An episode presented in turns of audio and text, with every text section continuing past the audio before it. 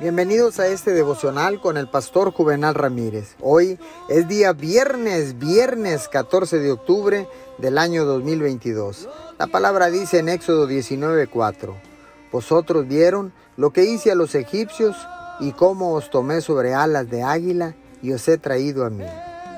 Déjeme le comento que cuando un águila se enfrenta a una tormenta, no trata de abrirse camino a través del viento y de la lluvia. Simplemente extiende sus alas y deja que los vientos fuertes le levanten cada vez más alto y más alto. Finalmente, se eleva por encima de la tormenta donde hay calma y paz.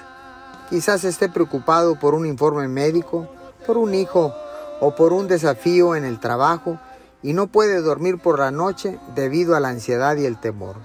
Cuando los vientos soplan contra usted, es fácil frustrarse y empezar a luchar para intentar cambiar lo que nunca debía cambiar.